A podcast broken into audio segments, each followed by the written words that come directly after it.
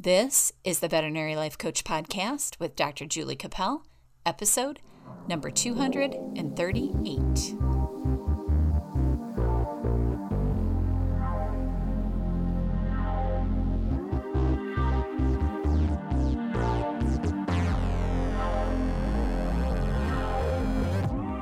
Hey friends, welcome to the Veterinary Life Coach Podcast. Today I have a fantastic guest for you.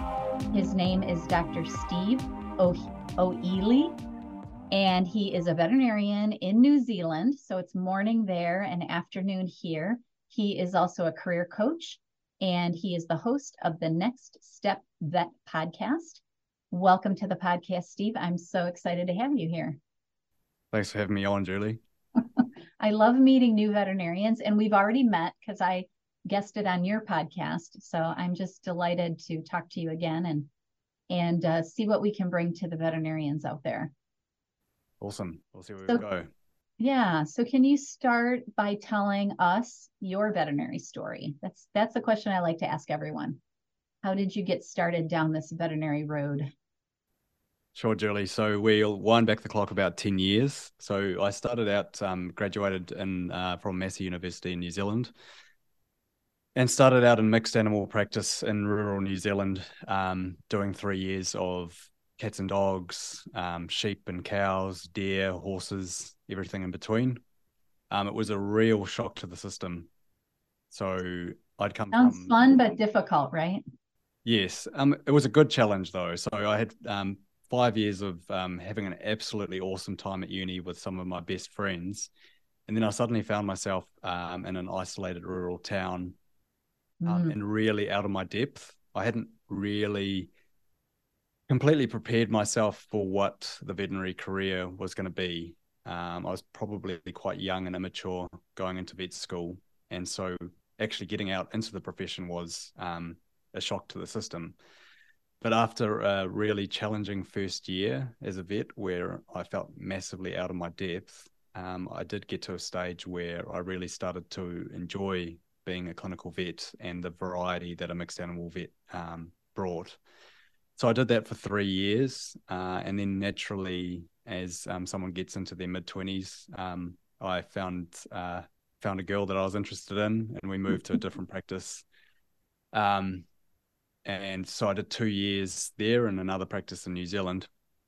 Um, and then we headed overseas to the U K, where I did locuming for about a year, um, and then came back to New Zealand. And this is where uh, my veterinary career started to get quite rocky. So for the first five or six years, I had my ups and downs in the in my vet um, career, but overall really enjoyed it, and um, got to experience all the different varieties and aspects of being a vet. But what happened after coming back from overseas was that we decided to move to a um, place in New Zealand called Papamoa, which is a beautiful beach town and a lovely place to live. Um, and the only job going at the time was um, work at a corporate small animal clinic. And I found myself really unhappy in that job. So I was consulting, doing about thirty consults a day, um, just finding the work quite unrewarding, pretty repetitive, the clients extremely demanding. Um, and while I knew I was unhappy and probably that something needed to change, uh, there was this moment where I came home after yet another long day at work, and my partner said to me, "Steve, I don't look forward to you coming home from work." That's not good. No. And that was the day I realized that uh, something needed to change. Um, and so I will talk more about my veterinary career going forward, but I, I do think it's important to, to tell you what happened at this stage, which was that I got life coaching um, from a guy named Chris Turner. He was an ex-dairy farmer. And I'm sure our conversation will get to the finer details of um, what I learned from this experience. Um, but the long and the short of it was that it forced me to reflect on who I was as a person and where my career was going. And I knew that I needed to, to make a change out of clinical practice at that time. And so coincidentally, at the time, there was a job going at a, a drug company, um, working as a kind of like a technical vet, um, and doing a bit of marketing. And I applied for this role and was lucky enough to get it. Um, and this really made me realize, um, you know, I found myself in a role where I was doing work better suited to who I was as a per- person and, um, you know, really using my strengths and feeling more valued and feeling like the work was more rewarding. Um, and that's not to say that the job was perfect and that I didn't miss aspects of being a clinical vet, but yeah, really enjoyed this change. Um, and from there, I probably would still be in a similar role to that now, uh, but our life circumstances changed. And something that I haven't told you about this job that I was in was that I was commuting quite a lot just to get to work. Mm. Uh, and then we we had a baby girl, uh, one of the happiest days of my life. That's, and oh, I know, I'm so, uh, yeah, kids are their best, right? Yeah. And so we, you know, I continued doing that job, but it became very clear that it was not going to be sustainable long term. And we ended up moving to um, another town to be close to uh, my in-laws. Um, and I had to resign from my previous job. And since then have been back in clinical practice. But what has also been going on behind the scenes that I haven't um, yet told you about is that I've been... Um, getting into the career coaching space. So through doing that life coaching, it made me kind of like realize what my strengths and interests were. And the last couple of years, I've been doing a deep dive into what makes a meaningful career. And so what I do on the side, on top of my work as a clinical vet, is I coach other vets stuck in their career. I love that. And I think that's probably where we get to the point where we're at uh, tenth of June, twenty twenty-three. Well, tell me what you find helpful about life coaching, because I interview a few life coaches on the podcast, but not a lot. And so I really do think that it's something that's a lot of people don't know about. And because you've been coached and I've been coached um, through life coaching, and now you're doing the career coaching, um, tell me a little bit about that. Like, why do you think it's important? What's great about it? I think personally it does come down to the life coach that you do get. Mm. Because life coaching is quite a vague term. Um, I imagine that there would be some life coaches out there that aren't uh, very good at what they do. I was lucky enough. Yeah, you're probably right. I was lucky enough that I, I, uh, I met a guy who actually um, really was good at what he does.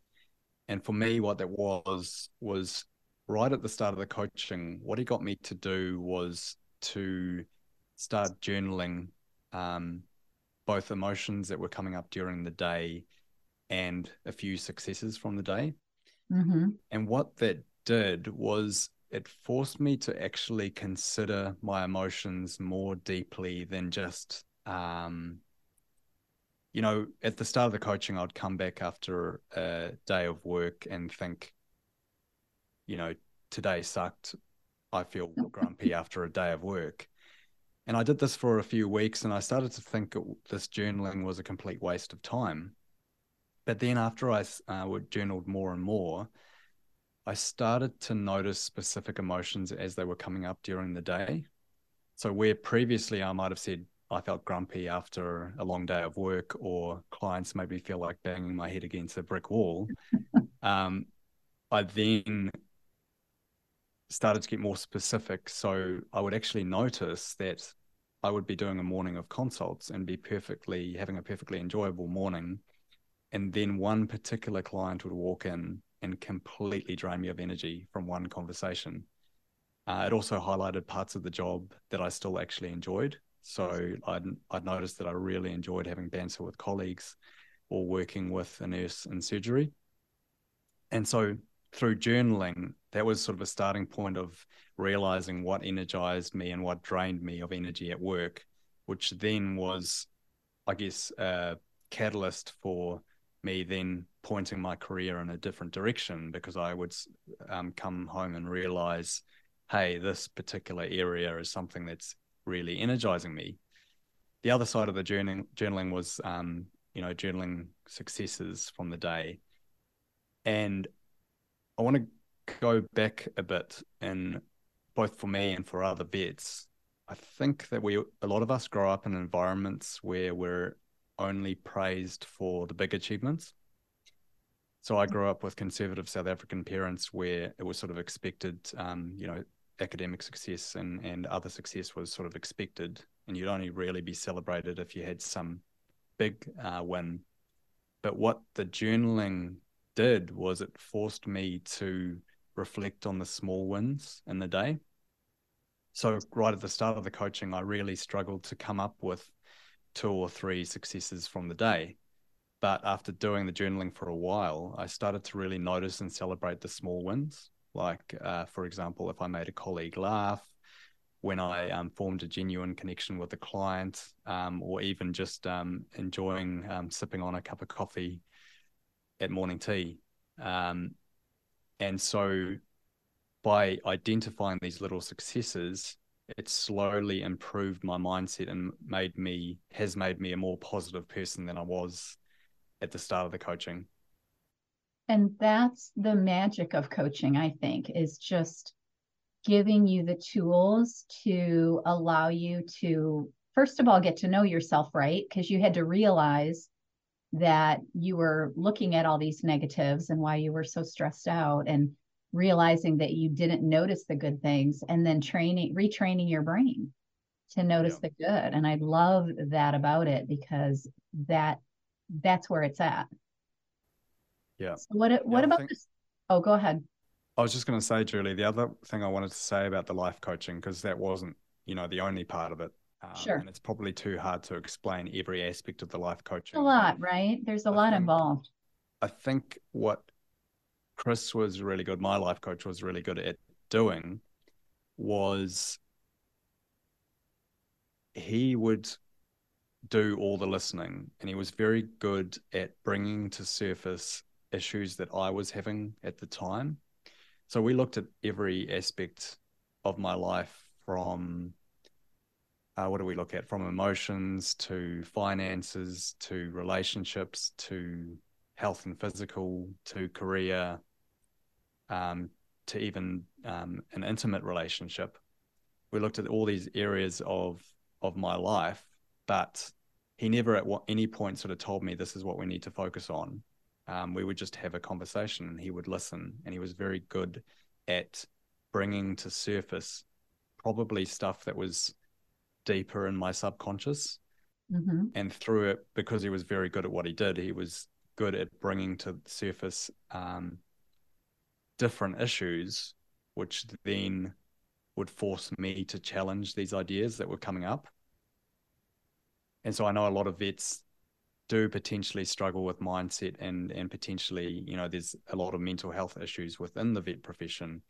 Um, the more that this thinking gets exposed, the more that you can then question, you know, like, for example, if you're often having quite negative thoughts about yourself, if you've got a good life coach that exposes these thoughts, you then can start to actually look at them and reflect and say, oh, hang on, maybe, you know, I'm not that um, useless, or I'm not that um, that bad at this or that.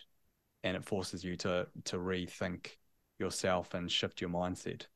Yeah, and I, I, I think it helps you notice them, because we have all these thoughts sometimes and we don't even realize it.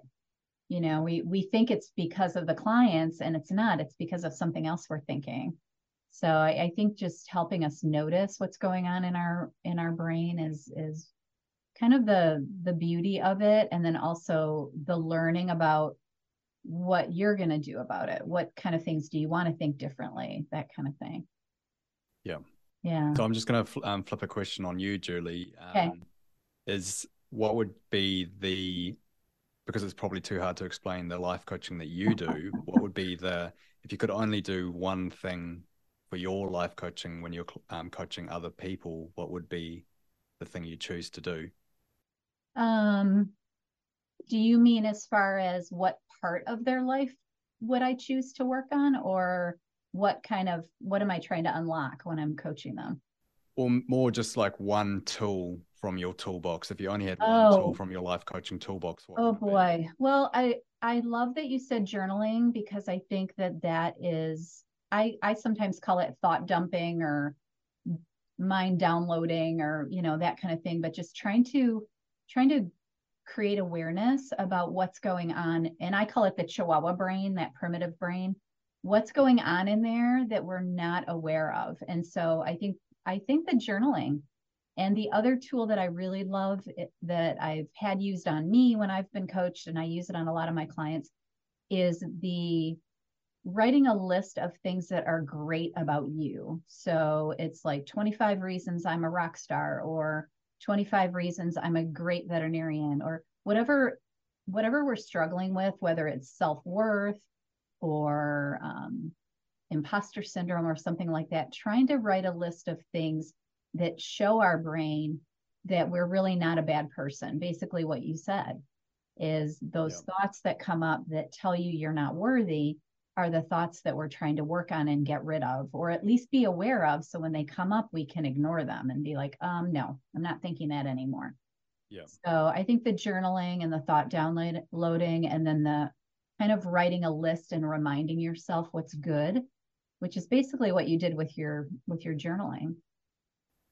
Yeah. And I think um, journaling on its own is great, but then if you're not also having tools to encourage you to think more positively and shift yeah. your mindset, then potentially you could just journal, you know, all these negative things you're thinking about yourself. And I mean, I'm I'm still sure that journaling would help, but there there does have to be a sort of positive shift to it, which is why I believe the um success log, which I still do to this day, mm-hmm. is um really important in terms of, you know, like really forcing your brain to think about positive things about yourself or positive things that have happened during the day.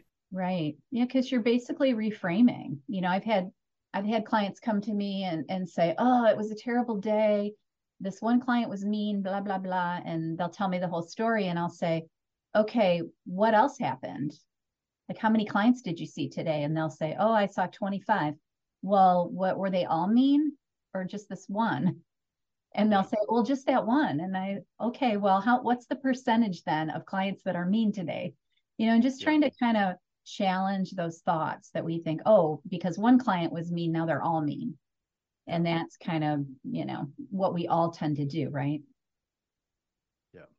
And that's why your success thing works so well. So tell me, um, we've got a lot of new grads, at least here in the United States, that just got out of school. They're brand new baby veterinarians.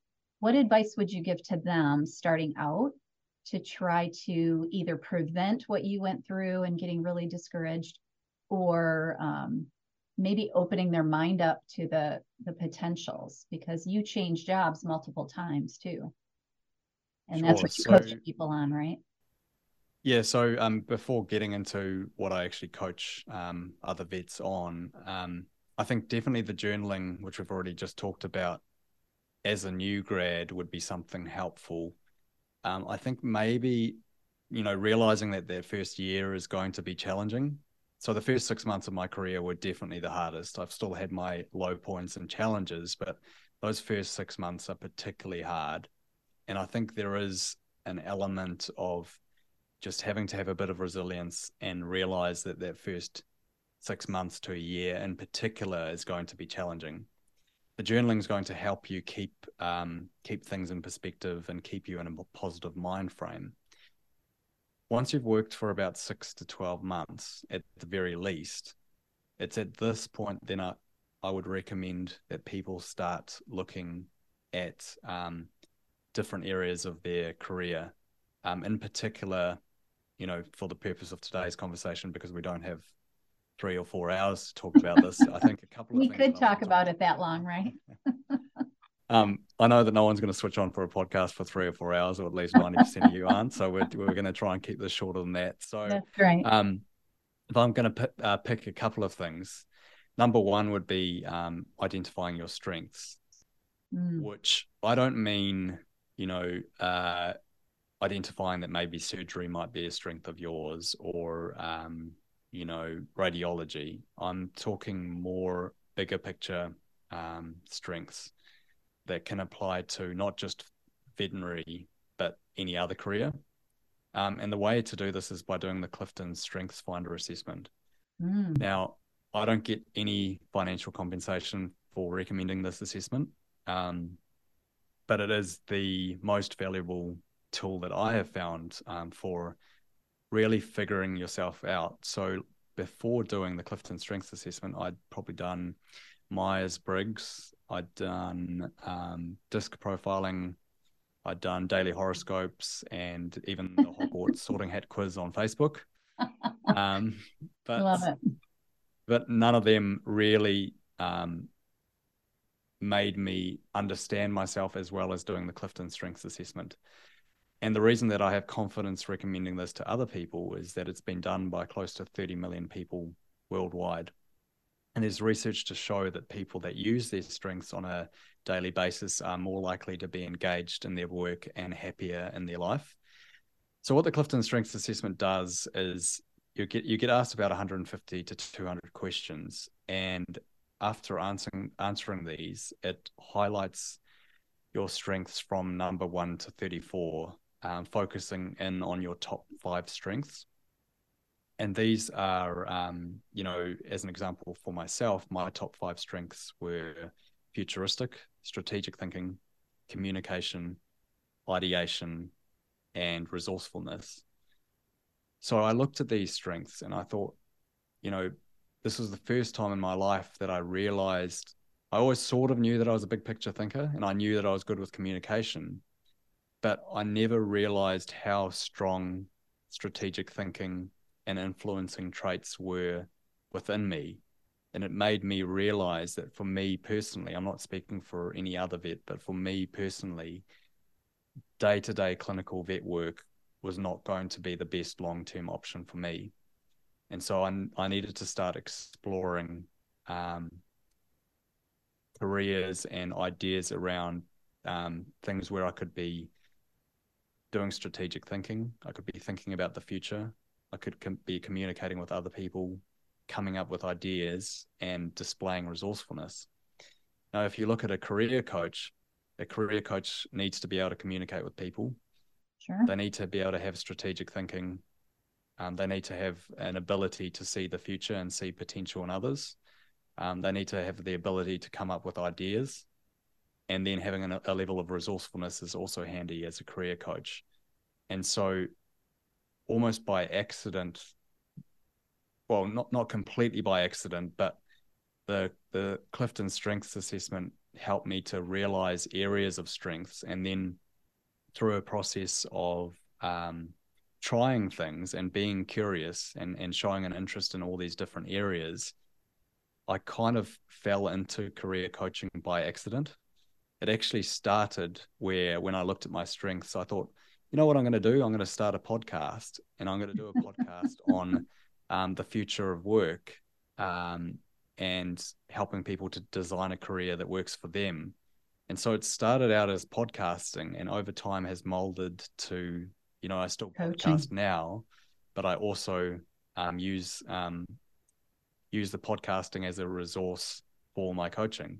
Right. Um, And I don't really, I don't think we have the time to go into the, the full details of my transformation, but essentially the Clifton Strengths Assessment was the uh, the catalyst for helping me identify my strengths and then seeing where I could use them in the world of work. Yeah. Well, and that's that's a really important thing to do, right? Is to try to figure out where your strengths are. I, I often talk about working on your strengths is so much more important than working on your weaknesses, because that's what can really propel you forward. And when you're in a career with so many options like vet med, you can really focus in on different different aspects of the career to make it fit your personality better. So I, I've not taken this assessment, but I will now, because I think it sounds, yeah. I love all the profilings. I've taken a lot of them, but I think this one sounds really, really interesting and, and useful. And it's got research behind it too. You, you know, we're mm-hmm. speaking to vets, and I'm sure that, um, you know, that's kind of why I joke about the daily horoscopes and, and the Hogwarts sorting hat quiz is, um, right. you know, it's all well and good finding out that I'm, uh, I'm Slytherin, but what use is that going to have when there's no research Slytherin? Behind it? I, I haven't done that. It. My son did that with his girlfriend. They did it one time and I watched it, but I didn't do it. That's funny. The, the other thing, Julie, I wanted to say um, is, uh, you know, we, so we talk about um, strengths, but the other one that I thought was really important to talk about today is uh, values. Yes. Um, and how people can figure out their values is th- there is no, well, as far as I'm aware, there's no easy assessment to do online to figure out your values. Um, but there are resources out there to help you um, figure out your values. Narrow in. Uh, one is a career coach such as myself. And um, if anyone needs help um, and needs a career coach, I'd love um, you to talk to me. But sure. if you're not interested in working with a career coach and you just want to figure out your values for yourself, um, where I uh, discovered values was through a book called Squiggly Careers or Squiggly, yeah, Squiggly Careers. Um, and they they have a quite a good exercise for helping you narrow down your values. So values, I don't know um, what experience you've had with values, Julie, but um, values often, or at least from my perspective, I see values or used to see values as kind of this cringy thing that exercise, right? That they put you in a room with a group and they tell you to figure out your hospital values and your more, your Um, mission statement. It was kind of one of those things. I saw it more as the experiences that I had would be working at a company where they would have their values um, and you'd look at them and you'd think, um, you know, it's all well and good saying that um, you care about relationships and community and the environment, but you've got to walk the talk. Right. The difference with doing values for yourself is it's really personal to you. And uh, so my uh, so what they generally do is try and um, get you down to less than five values, but ideally three or four core core values. So my core values are friendship. Um, now I'm gonna seem like an idiot because I don't know if I can remember these off the top of my head. uh, friendship, um, vision. Like big picture ideas, but um, I call it vision.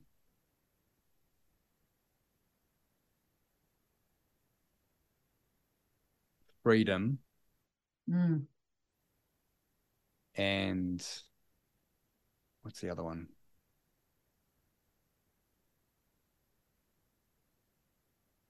I can't remember what the other one was. You'll four. Think of it. But yeah, anyway, the the long and the short of it is um it's all well and good using your strengths, but if you are in a workplace or a career that doesn't align well with your values, then you likely won't. Oh, that's the other one. Number four for me was meaning or purpose. Meaning, yeah, purpose. A lot so, of so, a lot of us and, have that one, right? Yeah. So in in in order, it's actually um, from one to four is friendship, meaning, vision and freedom. Freedom. And they're very kind of like vague terms, but within each of those values is actually a description that's personal to me. So for me, friendship is about um, being feeling part of a community. It's about having friends both within and outside of the workplace um, and being able to have conversations with people. Then if we look at um, meaning, it sort of speaks for itself. It's um, doing something that feels meaningful to me.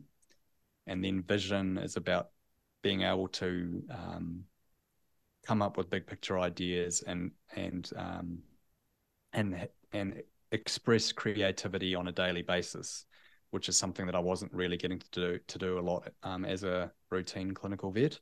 And then finally, freedom is both feeling in control of my time and also having a level of financial comfortability as well. Mm-hmm. So everyone's values are going to be unique to them. So even if there's someone on this, uh, listening to this podcast that has the exact same four values as me, what friendship means to them might be very different to what friendship means to me. Um, but once you know your values, it then is a really good guide as to what sort of workplace or what sort of career you should be in. Right. And I think that a lot of them are deal breakers, right? Like you do, you can't work for a boss who has a totally different value system than you have. It, it happened to me when I first started working. Um, yeah, I'm, I'm all about not lying, honesty, that kind of thing. And my boss would lie to clients and, you know, just do things that I felt were unethical, and that it just can't, you can't work like that. Yeah. And I think that's why having these values figured out is, is something that's going to help you design your career. Is that how you felt, that I need to design a career around these values? Yeah, one hundred percent. Like not just the values, um, strengths and other things as well, but I think it is a core part of it. And if you haven't identified your values, yes, you might, if in your example of the, um, you know, the boss who's dishonest, you might feel um, like something's not right at work and you just don't completely understand or know why you're not happy. Mm-hmm. Um, but if one of your values is massively out of alignment in a workplace, it might be quite clear. Like you might think to yourself, yeah, this is pretty obvious. Um, my boss is dishonest and I, I really care about honesty.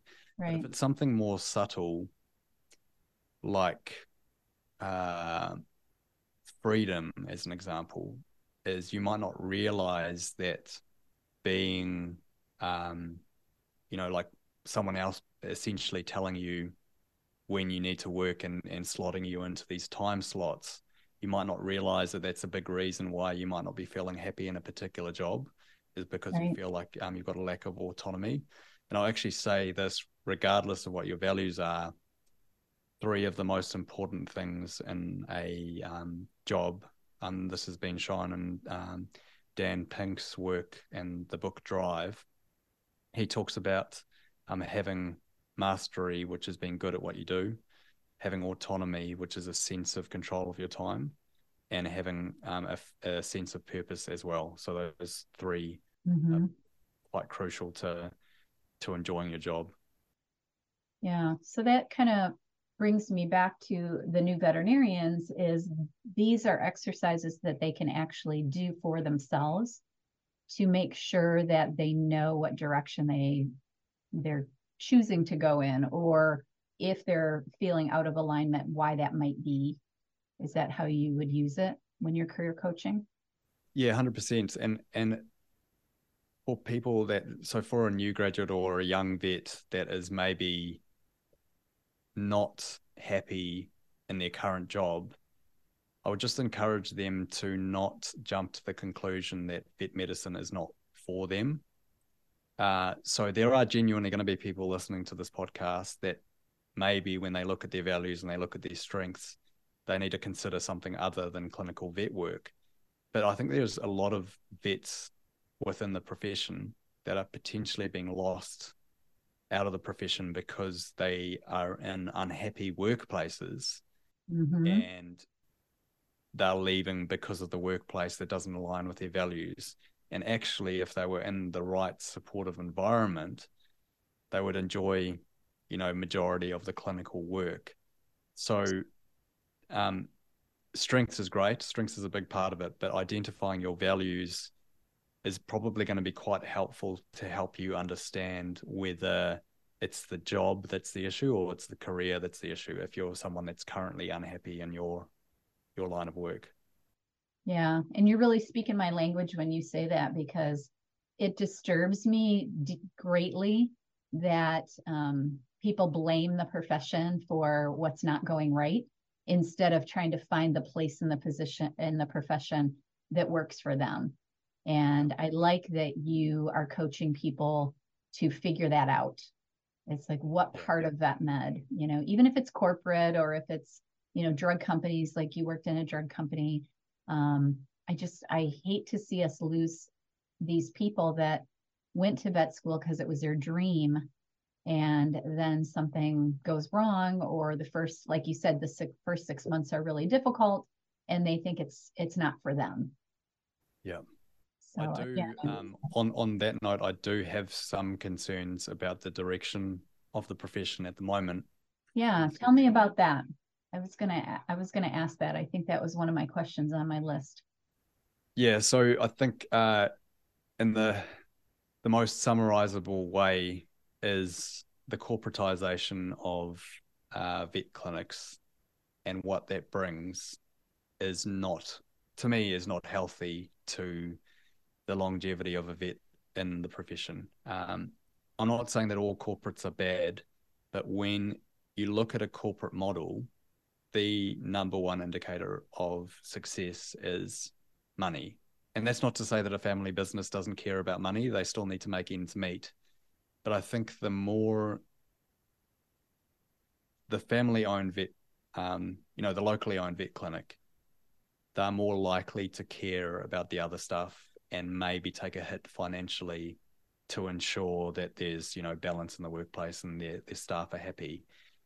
What's dangerous about the corporate model is that when money is the only focus, then it makes sense to treat um, a vet clinic like a production line and to treat vets like a production line worker. And so particularly in the context of a corporate small animal clinic, from a purely business sense, it makes sense to uh, book a vet in for thirty consults a day and to have this system in place that they're, you know, consulting all day and become like a robot that does, you know, tons and tons of consults and and and um, bills as much as possible. And, you know, it makes sense not to block out time for them to catch up on notes and um, not um, catch up on, um, you know, reporting to clients. So what is happening with this sort of model, I think, is that when we go back to that meaning question, like doing meaningful work, if vets are being treated like production workers in a production line, then that is going to suck the potentially suck a lot of the enjoyment out of the job. So instead of having some variety and and you know, breaking up your day a bit and having a bit of surgery here and and making sure that they're not doing too many consults in a day, that they've got time to catch up on notes and and actually time to have a break and um and you know, go for lunch and take a bit of a breather. What I am seeing is happening is more and more vets getting burnt out because they're just doing too many consults in a day. And yeah, I think, I mean, I could talk about this for a lot longer, but it's a big problem right now, isn't it? Yeah, and I can't talk as much to, even though I've worked in both large animal practice and I have had a little bit to do with equine, I can't talk as much to those businesses, but definitely within small animal practice, I think corporatization of vet clinics is unhealthy for veterinarians. Do you think that we have any power to change that? Like if Is there a way for veterinarians to fight back for something like that? Or do we cave to the money? I mean, we definitely have power to, to change. It's not an easy question. The corporations are too big. I just feel like if people keep quitting vet med or keep leaving to go work in other other ways, whether it be house call practices or small businesses, that at some point the corporations are going to have to change in order to be able to even have veterinarians on staff. Yeah, it's going to be interesting what uh, to see what happens in the next few years. Um, I don't think there's a quick, easy fix. And I think one of the challenges is that as long as you keep a vet in practice for five to ten years, even if they eventually get burnt out to the point that they leave the profession in one shape or form, um, you're still getting new grad vets coming through and you've still got that backup of vets coming into the system. I think the only way for it to change is if uh, the working environment's so bad that we're losing significantly more vets out than we're putting in from, you know, um, training and graduating vets. Right. So, yeah. so it ends up being a numbers game, huh?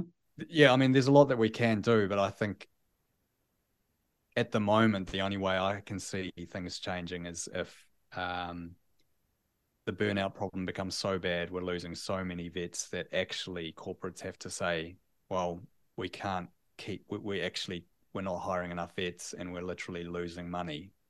If yeah. corporates start l- losing money, then things will change. Yeah, I, I kind of see that. Um, I see the veterinary, the profession changing, not only going towards corporates, but it's getting very entrepreneurial. Like there's so many people that are starting new things. I've, I've interviewed people that have house call practices and relief vet practices and just, and they're still corporations, I guess, because, but they're small, um, but trying to solve the problem by changing up the way we deliver our services. And so maybe that goes back to the strategic thinking, is we need to think more about this and how do we make it better.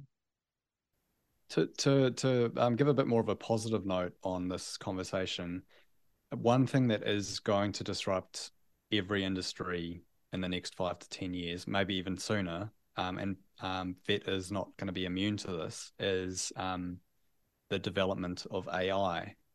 Um, and having been in the podcasting space, Um, I do both um, editing of podcasts as well as stuff around social media. And in the two to three years that I've been in this space, I've seen a massive improvement in A I. And it is really not unrealistic to see a very near future where you don't need to be a qualified vet to be the person in a consult room. And by that, I mean, imagine a world in which we hired twice as many nurses or people that were able to a- handle animals but weren't, you know, qualified to give medications. But we had A I that, based on the history and the clinical findings, was one hundred times more accurate than us at diagnosing illnesses. That might sound like science fiction and something that's still, you know, ten or twenty coming though, right? It's coming sooner than yes. we may realize. And mm-hmm.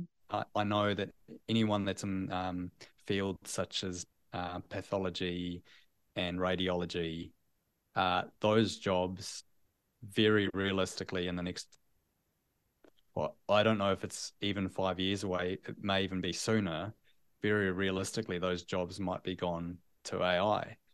And um vets might be sitting there thinking, well, you know, we do surgery, we're not going to lose our jobs. Yes, vets do surgery and it's still probably quite a while away before robots are going to be doing surgery. But, you know, if you think of what we do in a consult room, how much of that can be replaced by, um, you know, a A I looking at diagnostics and um and figuring that stuff out. So is this and, something and, you and, think and we to, should be happy so to, about?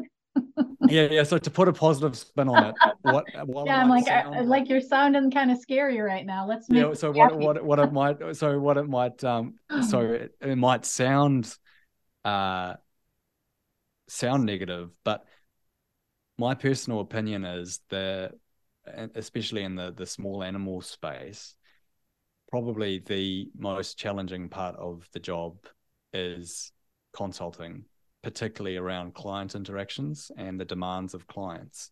Yes. And if there's a way that we can take some of that load off vets, um, you know, if you think of telehealth, I don't think it's unrealistic in the next five to ten years that a um, person can contact an A I and say, you know, my dog's been vomiting for three days and losing weight, or it's itchy and, you know, has been itchy over summer, but it hasn't been itchy over winter. And the A I will be able to, to a certain degree, you know, medicate over the phone and, you know, just reduce the load off vets. Absolutely. I think there's still going to be a space for clinical vets for many years to come. And I think because we have the practical aspect to the job, particularly surgery, I don't see it in the near future that A I takes our jobs, but I do think that A I has got the potential. I'm not saying it will be the case, um, but it's got the potential to um, massively take off the workload.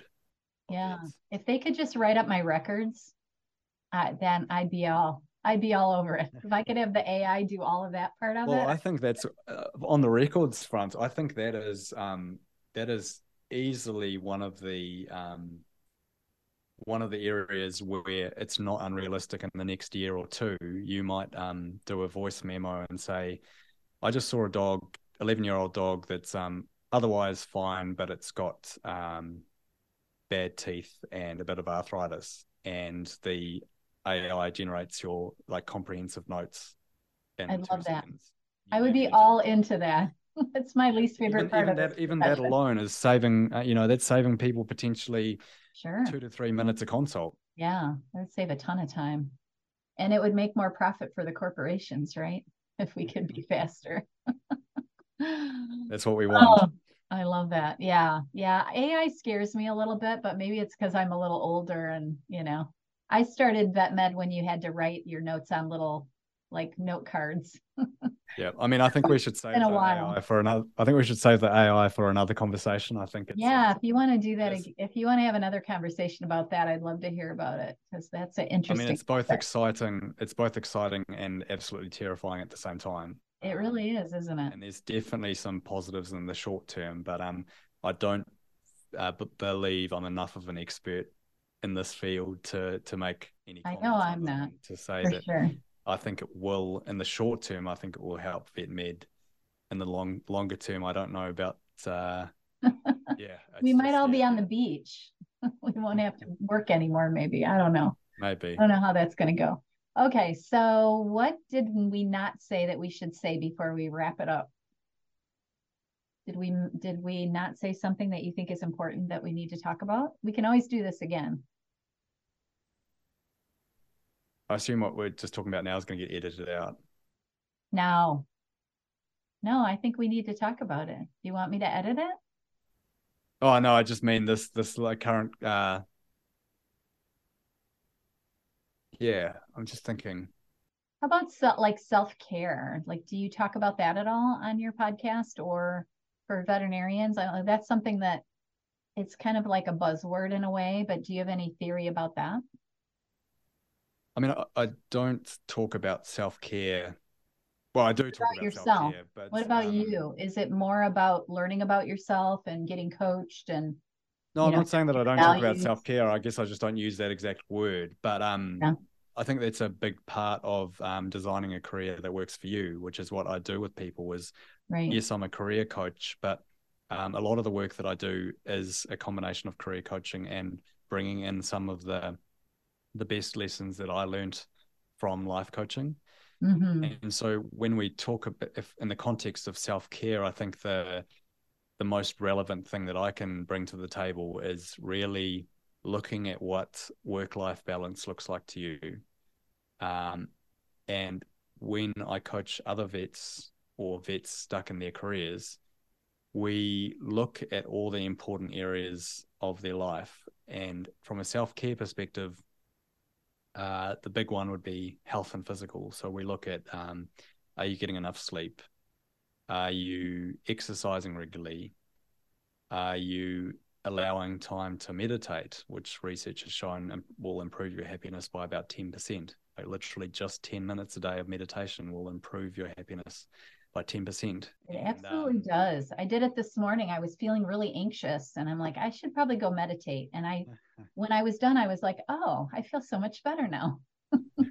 Well, in the context of um, self-care, I actually got up at three a.m. this morning to watch, oh, no. uh, watch the tennis, uh, And oh, I was feeling a little bit jaded and, and rubbish, and I meditated for about fifteen minutes, and it's, yeah, literally just helped. Makes a difference, right? Feel feel a bit better. But, yeah, yeah so from the, the work-life balance perspective, we, we, we're looking at, um, you know, are you allowing time for um, exercise? Are you eating well? Are you sleeping well? Are you doing stuff like meditating or at least doing activities that give your mind a break. But then also um, looking at what your hours are and whether that's a contributor, contributing factor to your happiness at work.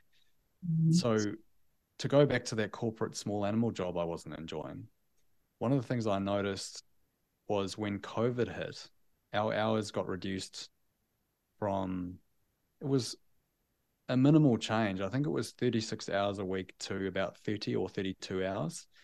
But even just that small amount of extra time in the morning and the small amount of extra time in the afternoon, I noticed a significant improvement in my happiness at work. Mm-hmm. I will also also say that um, with uh, COVID, we also didn't have clients in the clinic, so um, it definitely helped. That was a big improvement, wasn't it? But um, yeah, I love people, but hey, I was like, keep them in the parking lot. I'm this. I'm cool with this. But every person is different in terms of what work-life balance work uh, looks like to you. And I'm sure that there's people that might be happy working fifty hours a week. But then sure. if you're currently doing sixty hours a week, something needs to change. Right. And it's about uh, finding what works for you. And then this goes right back to the journaling, because if you start to exercise more regularly, and you start to eat better, and you start to make an active effort to go to bed an hour earlier than you used to, and you notice that all of these individual things are improving your well-being, then by journaling, you're then actually acknowledging it, and it forces you to say, actually, hang on, sleep is really important to me, or, um, you know, making sure that I go out for a run four times a week is really important to me. So from the self-care perspective, I'm not going to claim to be an expert in that area, but it's just looking at important areas in your life, such as health, um, such as, sorry, um, exercise and nutrition and sleep, and how making some changes in your life will then improve your own self-care. Right. Well, and I encourage people to force that. You know, if if you are working too much, you need to force that issue. You know, I, I ran a veterinary hospital for years, and if my vets would come to me and say, look, I, I just can't work this many hours. I've got kids, or, and I would just be like, all right, what do you think you can work? And we would work it out. And I know it's a little bit harder with the corporations, but because there's such a high demand for vet med right now, at least around here, I think that we can start to do that, is really set those boundaries. So I'm glad you said that. I, I agree with you. All those things are so useful. So tell everybody on this podcast where they can find you if they want to learn more. And we can do it again if you are enjoying this, because we have a lot more things I'm sure we could talk about. We have very similar ideas.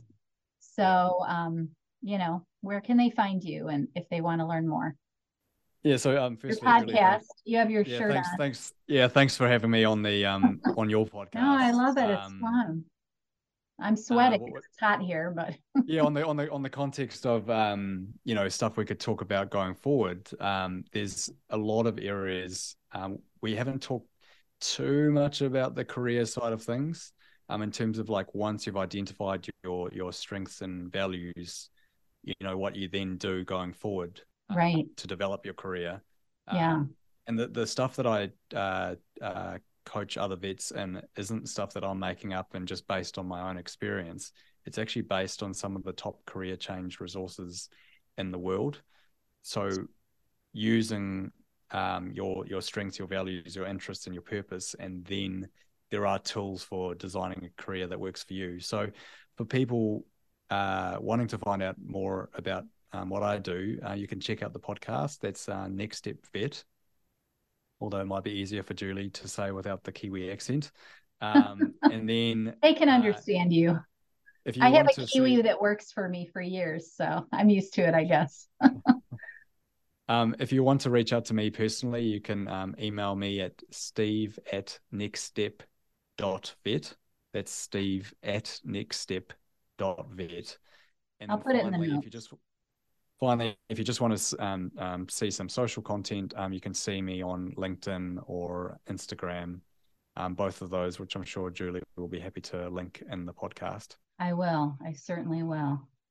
Yeah. And we, we just had a conversation put out recently on your podcast. So this is the second time we've talked, and uh, we'll definitely have to do it again. I love talking to people from other parts of the world. So yeah. I have a friend in Australia that I have on the podcast multiple times now. I have you in New Zealand. So yeah, I'd definitely be open to another conversation. Lovely. I love it. Well, I appreciate it so much. Any last words, anything else we want to say, or should we wrap it up? I think we can pretty much just wrap it up there, but I will just say to um, anyone currently feeling stuck in your veterinary career, uh, the most important thing you can do is just to take action of any shape or form, mm-hmm. even if it's just making changes in your current working hours, um, journaling and identifying what energizes you and drains you at work, talking to to people in jobs that they're actually enjoying, um, looking at your interests. There's a lot of things that you can do. I mean, it is useful to have a career coach, but if you don't want to get coaching um, and you're unhappy in your career, the, the most important thing to do is really to to reflect and to take action, because, you know, most people are going to be working for thirty or forty years, and it's a long time to be working and, and spending your, um, you know, some of the most, uh, you know, the majority of your life if you're in a job that you're currently not enjoying. So take action, um, start to look at what energizes you and drains you at work, and start lo- uh, looking at what um, your ideal career looks like, and start designing a career that works for you. I love that. That's perfect. Take action. I got to do stuff, right? Well, I really appreciate you coming on the podcast with me and having this conversation. And I've really enjoyed talking to you. So hopefully we will do it again. Awesome, Julie. Thanks for having me on the show. All right. Everybody out there, have a beautiful week and do some journaling. I think that's really great advice. Bye, everybody. Bye, Steve. Hey, Julie.